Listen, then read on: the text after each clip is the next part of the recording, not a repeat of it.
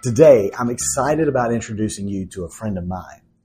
Almost three years ago, I encouraged my son to approach Jeremy, the pitching coach at the time for LE, to talk to him about working with him more in the off season. Little did I know God was taking Jeremy on a different journey. We began to meet up, and as I was asking him questions for help to encourage my son in one of his passions, he was asking me questions regarding ministry. About a year ago, God opened the door into Fellowship of Christian Athletes for Jeremy. With his background in college and professional baseball and his years of coaching, it was a picture of how man plans his way, but God orders his steps. I admire Jeremy's hunger to grow more and more in God's word and his desire to communicate that word through a different perspective. We believe in what he's doing to pour into the next generation as well as pour into the coaches who have the ear of the next generation. We've begun to support him as a church on a monthly basis, and we'll give to him again today as well. Will you do me a favor and please welcome my friend, J Ray? Good morning.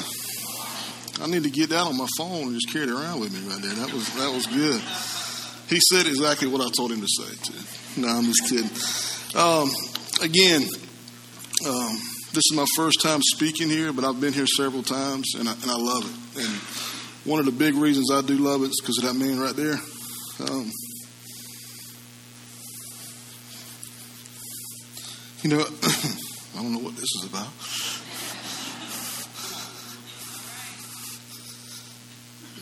I like to say that we all need three people in our lives. We need a Paul, somebody that can mentor to us. We need a Barnabas, like a brother, and a Timothy, somebody we can pour into. He's been my Paul. Anyway, enough of that stuff. Let's get out. Let's get out of that. let's get out of that. All right. Um, like he said, I am. I'm the local representative for FCA for Kershaw County, which is a fancy way of saying I'm a sports missionary here in town. Um, right now, I'm currently meeting with several teams and coaches on a weekly basis, just pouring into them, spreading the word, uh, building that relationship, trying to help them out any way I can. Um, sports for me was always my idol. So now giving back, I'm trying to keep that from other people doing that. Okay. Um, all right. Great day. So the title for my message today, if I had to give it a title, is called the rematch. Um, from the garden to the wilderness. So what we, we're going to see what the second Adam was able to do that the first Adam couldn't. Um, first thing we need to understand is that nobody is immune from temptation. And in fact, if you're not feeling much temptation, you might be playing for the wrong team. Okay? But before we get into temptation, let's, look, let's first look at the tempter, our enemy. You know, it's always important in, in any team, any game, any match, any fight that you, you're, you're aware of what your opponent's going to try to do. Okay, the tactics he's going to use.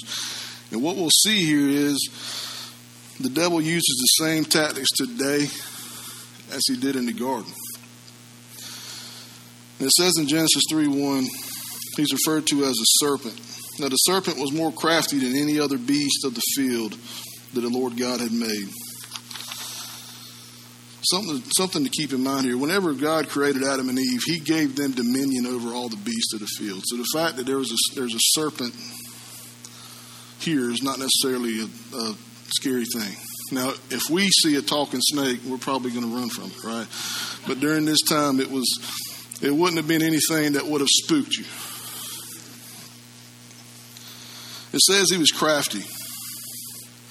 Crafty, but not very creative. We'll see he uses the same three methods or categories today of temptation. Now, why do you think he uses the same strategy? It works. Because it works. Okay? Why change it? Keep it simple, stupid, right? Now, the word crafty in this sense might be described as the ability to do anything. We've all got these people that we know that can take anything and make anything out of it, just crafty people, right? We're not talking about that as much as from a from an evil sense today. Um, Satan stops short at nothing, no matter how reprehensible to attain his purposes. He's very resourceful, but he uses those resources for evil. He's tricky. His tricks are mainly mind games that manifest into, into bigger sin. As we'll see, too, a lot of temptation comes from the outside, but a lot of it comes from the inside out. Now, in baseball, the word craft is used sometimes to reference a pitcher. And kind of what it means in that sense is somebody who just beats you. You can't figure it out. You don't know why they always win, but they just beat you. Okay? Much nicer, nicer sense of the word. Now, just as Satan used the serpent in the garden to tempt Eve, he uses things in our life. He's there, but he don't want you to know he's there. So he uses things like family, friends, social media, TV. He don't want to spook us. He, he, he don't want us to see him coming. You know, when, when I was a kid, I used to think the devil had a red suit on with the, with the horns and the pitchfork. It's not this way. It's a lot more subtle than that. It's a lot more subtle than that. Matter of fact, it it often comes from, from things that are so comfortable to us that it that it grabs us by the throat. Now, what do we learn from the garden? So, again, we see that Satan's attacks are subtle. He didn't march in and say, Hey, Eve, I'm here to deceive you today. He didn't do that. He operates the same way today. His first tactic was to distort God's command. Did God really say? Did God really say? He was trying to instill doubt in Eve's mind and maybe get her to think that God may not know what is best. Oftentimes, sin will start with doubt. Just a simple doubt of you getting deceived. When Eve responded, You shall not eat of the fruit of the tree that's in the midst of the garden, she was telling the truth. But her mistake was her focus was more on the one she couldn't have than all the other trees that God had blessed her with. Don't this happen to us all the time? We get tempted and we spend so much time thinking about what we can't, what we don't have, that we lose sight of all the blessings we do have.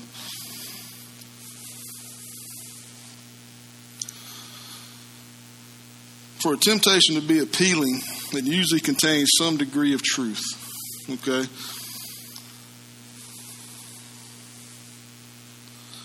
When Satan promised Eve what Satan promised Eve is partly true, but the ultimate end was a lie. The truth is that by Eve giving in to this temptation, her eyes will be open. That was true. Okay?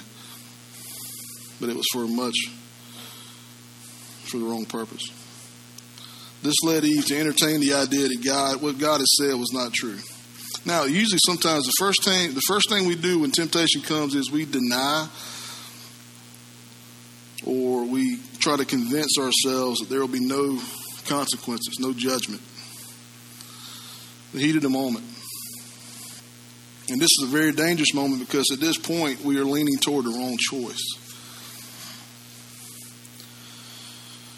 Once you get rid of the idea that judgment is a, that there is a consequence of your disobedience, because that's really all it is, disobedience.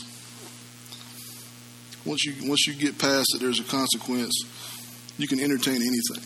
And this is our world today. Racism, abortion, adultery, same sex marriage, gender neutrality, covetousness, covetousness, covetousness. I'm much better at math. Because people people believe there's no consequences to what they're doing. It's a very scary place that we live in now, because this is what it is. Eve gave in because she saw that the tree was one, it was good for food. It was pleasing to the eye, and it was desirable for gaining wisdom. It made her more like God. These are the same temptations that John talks about the desires of the flesh, desires of the eyes, and the pride of life. Again, the same three that we'll see today. Same three that we get tempted with every day. Now, it looks different. It's not the same flavor, but it's the same method, the same strategy. There's a there's a pattern of sin that we see in Scripture. You start listening to the creature first instead of the Creator. So you're listening to the wrong source. We go with our own impressions instead of God's instructions. We make self fulfillment the goal. We are, by nature, selfish creatures. So we want to do things to fulfill our needs. And we want to do them by ourselves because we want it now. The prospect of these things seem good to life when in, act, when in fact it leads to death or separation from God. Proverbs 14:12 There is a way that seems right to man, but in the end its way is death. Now, the, the temptation of Adam and Eve parallels temptation of Jesus. What was lost with the first Adam was regained through the second Adam in his perfection. All right, now let's get to the main event. If you're skipping ahead, you can get to Matthew 4. We'll read 1 through 11. Now, we got kind of set the, set the stage here. Jesus just got baptized and just had the Spirit of the Lord come upon him. You're talking about a high, man. I mean, there's no there's nowhere else to go up from there. So he is set to begin his ministry. But before he does, we see here in Matthew 4 1 11, he's led into the wilderness. All right, so uh, Matthew 4 1, word of the Lord. Then Jesus was led by the Spirit into the wilderness to be tempted by the devil. After fasting 40 days and 40 nights, he was hungry. Does that surprise anybody? He was hungry. I can't go 40 minutes. And he's talking about 40 days.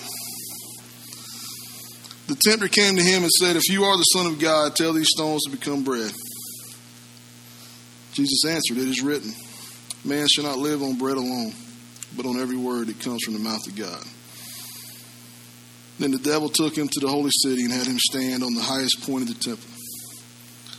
If you are the Son of God, he said, throw yourself down, for it is written, He will command His angels concerning you, and they will lift you up in their hands so that you will not strike your foot against a stone. Now, he's kind of bold there, right? Using, using Scripture, using the Word of God against the Word of God. That's a pretty bold move.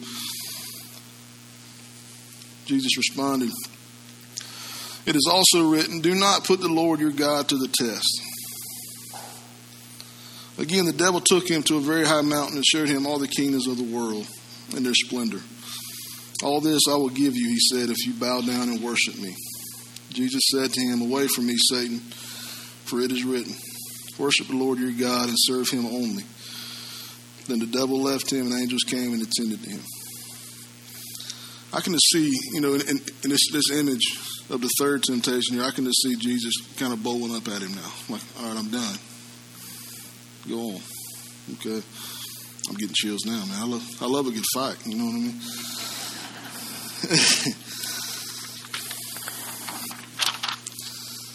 so, again, we set the scene. He's just been baptized in the Jordan. He's still wet, man. He's, he's still wet from the water and he's sent out to the wilderness. And notice it says he was led there. He didn't wander off into the wilderness. He didn't go for a hike. He didn't go check his deer cameras, nothing like that. He was led so that he could be tested and prepared for what he and his ministry will face. In his, in his humanity state, he will also learn what it feels like to be tempted and also how it feels to solely rely on God kind of skipping ahead here, but you know, he, he fasted 40 days. In his human state, that's, that's rough. But he also spent 40 days talking to the Lord. Just imagine the conversations and learning how to how to live solely on the Lord. So he spiritually he was well fed. So even though he was very vulnerable in this confrontation, he wasn't weak. So, what's at stake here during this little battle? If Satan can tempt Jesus to sin, then all will be lost. Jesus is the Lamb of God who takes away the sin of the world, but to fill that role, he must be without sin.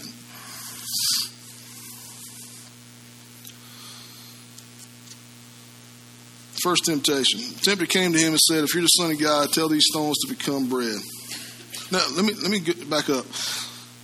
The Lord will lead us into these wilderness places. He will allow us to be tested. But we sometimes wander ourselves off there, don't we? We sometimes put ourselves in situations that, that are wilderness situations. So it's very important to know the difference. So the first temptation, the tempter came to him and said, If you are the Son of God, tell these stones to become bread. Turn these stones into bread. Satan attacks his appetite. He's hungry, he's fasted 40 days. He's trying to get Jesus to use his power to satisfy his own desire and his need to be self sufficient. You got any self sufficient people in here? That we're full of. I know. Speaking for me too. Even though Jesus was hungry and vulnerable, he succeeded where Adam failed. And you got to remember, Adam and Eve wasn't even fasting whenever they failed. For all we know, they just got done eating from one tree and then they grabbed this tree. So again, it shows you how how impeccable Jesus was, and just how substantial his victory over over temptation is. Jesus chose spiritual priorities over desires of the flesh. We see through Jesus' example that we too have the power of the Spirit and the Word to withstand temptation. No matter how vulnerable we are, never forget that Adam and Eve failed.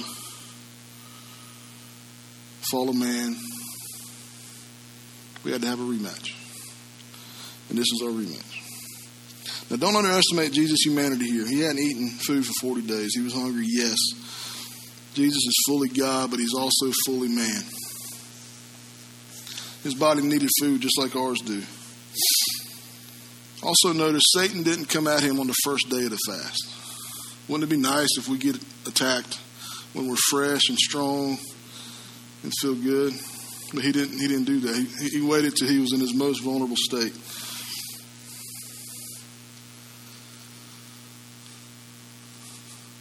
But again, Satan is crafty. He knows when and where to attack each one of us has that one sin that we keep getting attacked on. It's different for everybody. The one that we often pray about, the one that we often ask forgiveness for, we're trying to escape it. Instead, let's try to find freedom from it. Now, we all have an appetite for different things, and I'm not necessarily talking about food. Okay?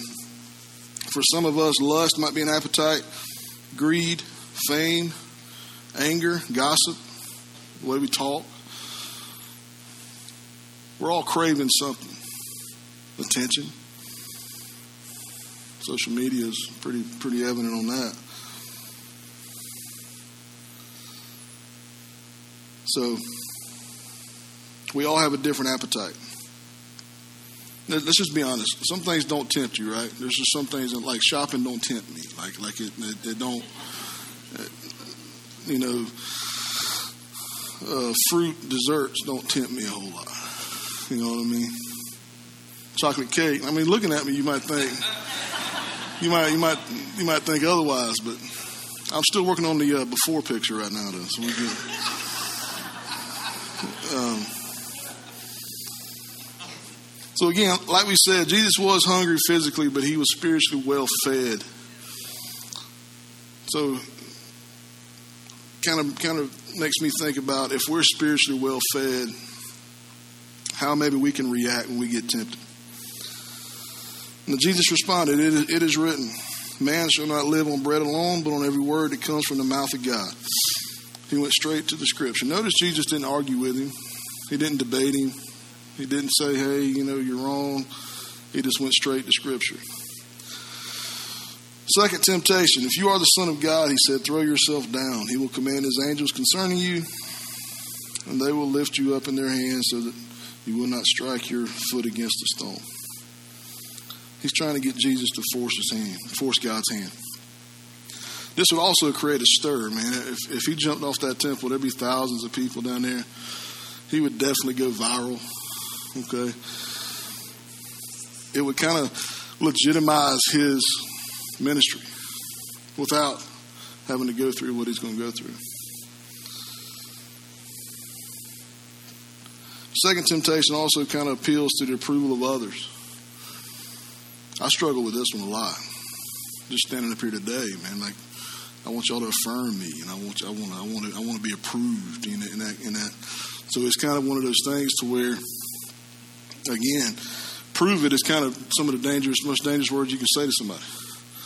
If you are a real man, prove it. If you are, prove it. And if you are this, prove it. Essentially, that's what he's doing to Jesus. If you are the Son of Man. Notice he didn't say since you are. He said if you are. Satan knew who he was. But by saying if you are, he's not he doesn't have to admit that he is the Son of God. The devil even quotes scripture this time. And this is a bad move, like we talked about. You're talking to the Word of God about the Word of God. And I think it's funny, too, that he also left out part of that verse, part of that passage. He's quoting from Psalms 91. The very next line in there says that Jesus will trample the serpent. He left that out. But don't we sometimes take scripture, a part of a scripture, and try to turn it,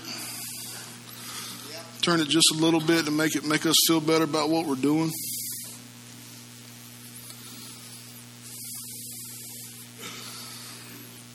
And again, if you've never done it, somebody's somebody you know has done it. We can't force God to perform a miracle just by living on faith. What I mean is, you can't you can't just quit your job and be like, "Yeah, I trust I trust the Lord.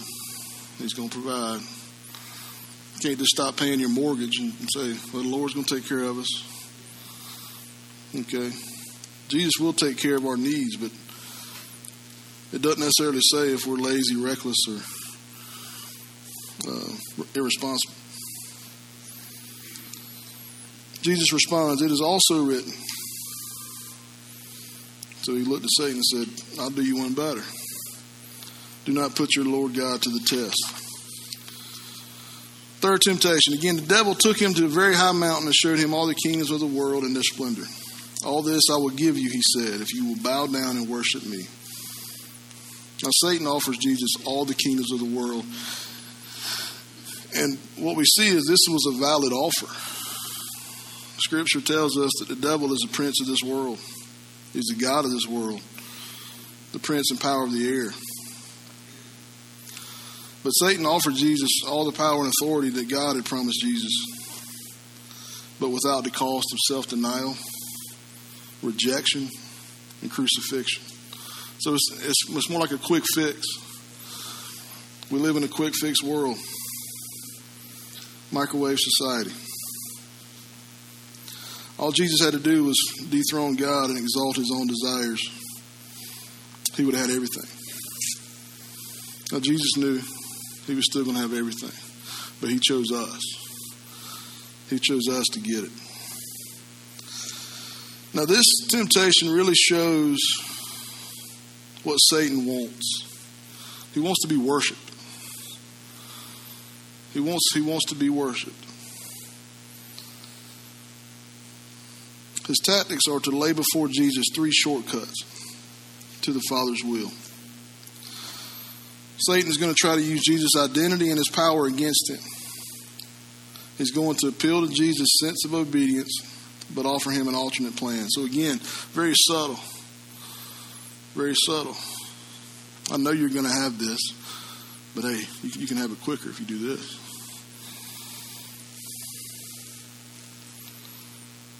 The dangerous thing, by nature, we're all look for shortcuts. And this world keeps inventing things that offer a smoother path to what we want. You know, drop three dress sizes in 10 minutes, or, you know, lose lose 50 pounds in a week or you know there's all there's always something new coming out to tempt us.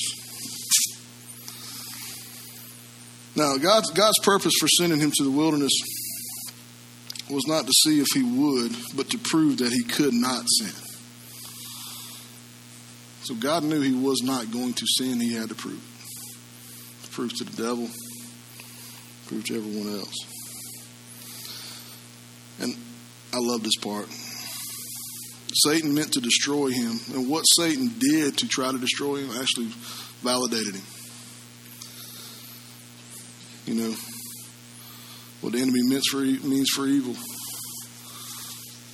God turns it to good.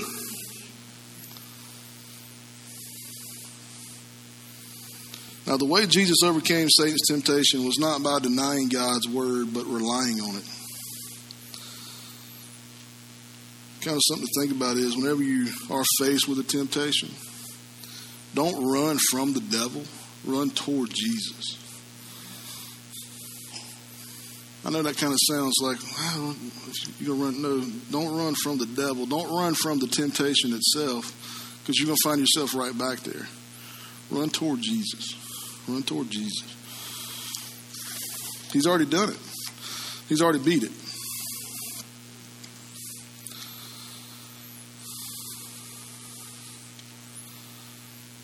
Now, if you are not a believer, you have no choice but to fight temptation alone.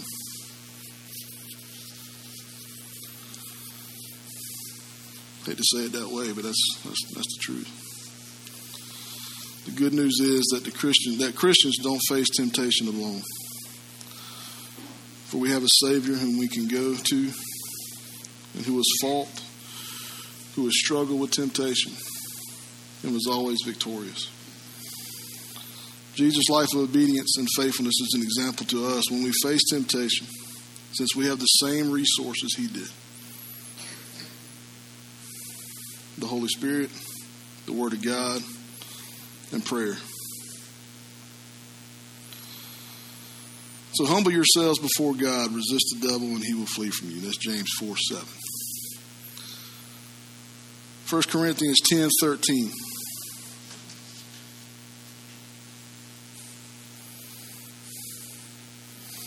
The temptations of your life are no different from what others experience, and God is faithful. He will not allow the temptation to be more than you can stand. When you are tempted, He will show you a way out that you can endure. He always gives us an exit strategy, always gives us a way out. He will allow us to have trials and be tested, but when the temptation comes, there's another door. There's another door. We just have to take it. Hebrews 4:15 For we do not have a high priest who is unable to empathize with our weakness but we have one who has been tempted in every way, just as we are, yet he did not sin. He's, he's, he's been through it. Nothing we go through, he's never, he's never gone through. Hebrews 2.18 Since he himself has gone through suffering and testing, he is able to help us when we are being tested. 1 John 2 15 through 17. Do not love this world nor the things it offers you. For when you love the world, you do not have the love of Father in you. For the world offers only a craving for physical pleasure, a craving for everything we see, and pride in our achievements and possessions. These are not from the Father, but from this world. And this world is fading away along with everything that people crave. But anyone who does what pleases God will live forever. Now, how should the belief that God might lead us into trial or temptation change the way we respond to Him? If we accept, if we accept the fact that we know that we will be tempted, we will be tested, even in our highest moments, how can we approach it? We can hold on to our faith knowing that God is in control. Above all else, God is in control. We can view these circumstances as opportunities to grow in our faith and to practice what we believe. We can know for certain that God is with us even when it feels like He's not we can face a difficulty with a heart set on obedience. Our mindset, our daily mindset, what's in our heart. All these things can help us to either be prepared for the temptation or be prepared to have to fight through it. Now, what are some reasons that we should not treat our relationship with God as transactional? For a long time, I had a transactional relationship with the Lord. I would pray to Him when I needed things, when I was in a bad way, but I didn't spend the time every day talking to Him. Very transactional. Like He owed me something for being obedient.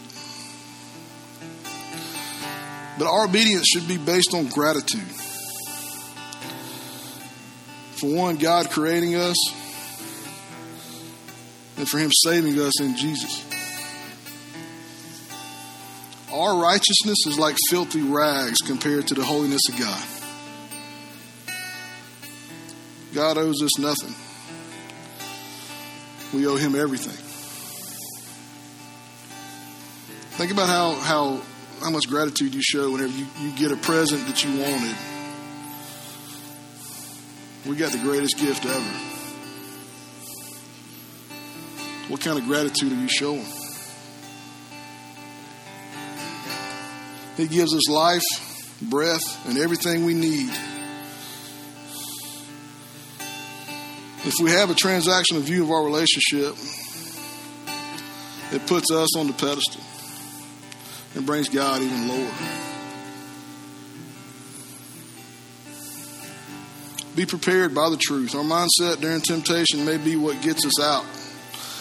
Just remember, no one is immune from temptation. We have the same war, we have the same weapons, we can have the same victory. With Jesus, we always have an escape route. We just have to choose to take it. We have to choose to take it. Again, if you're not able to see that escape route, you might be playing for the wrong guy. No matter how strong you are, how strong you are in the Word, how much you come to church, temptation is going to find you. Temptation is going to find you every day. Every day. Whenever you leave here today, you're going to be tempted before you get home to maybe say something you shouldn't, go somewhere you shouldn't, or do something you shouldn't do. Let us pray. Dear Lord, just thank you for this day, Lord. Thank you for your truth. Thank you for sending Jesus to die for us, Lord, and to give us a way out. Lord, we don't know what temptation will be today, but Lord, we know that it will be. Help us to seek you during that temptation, Lord. Prepare us, Lord. Prepare us for battle, because that's what we are in is a battle.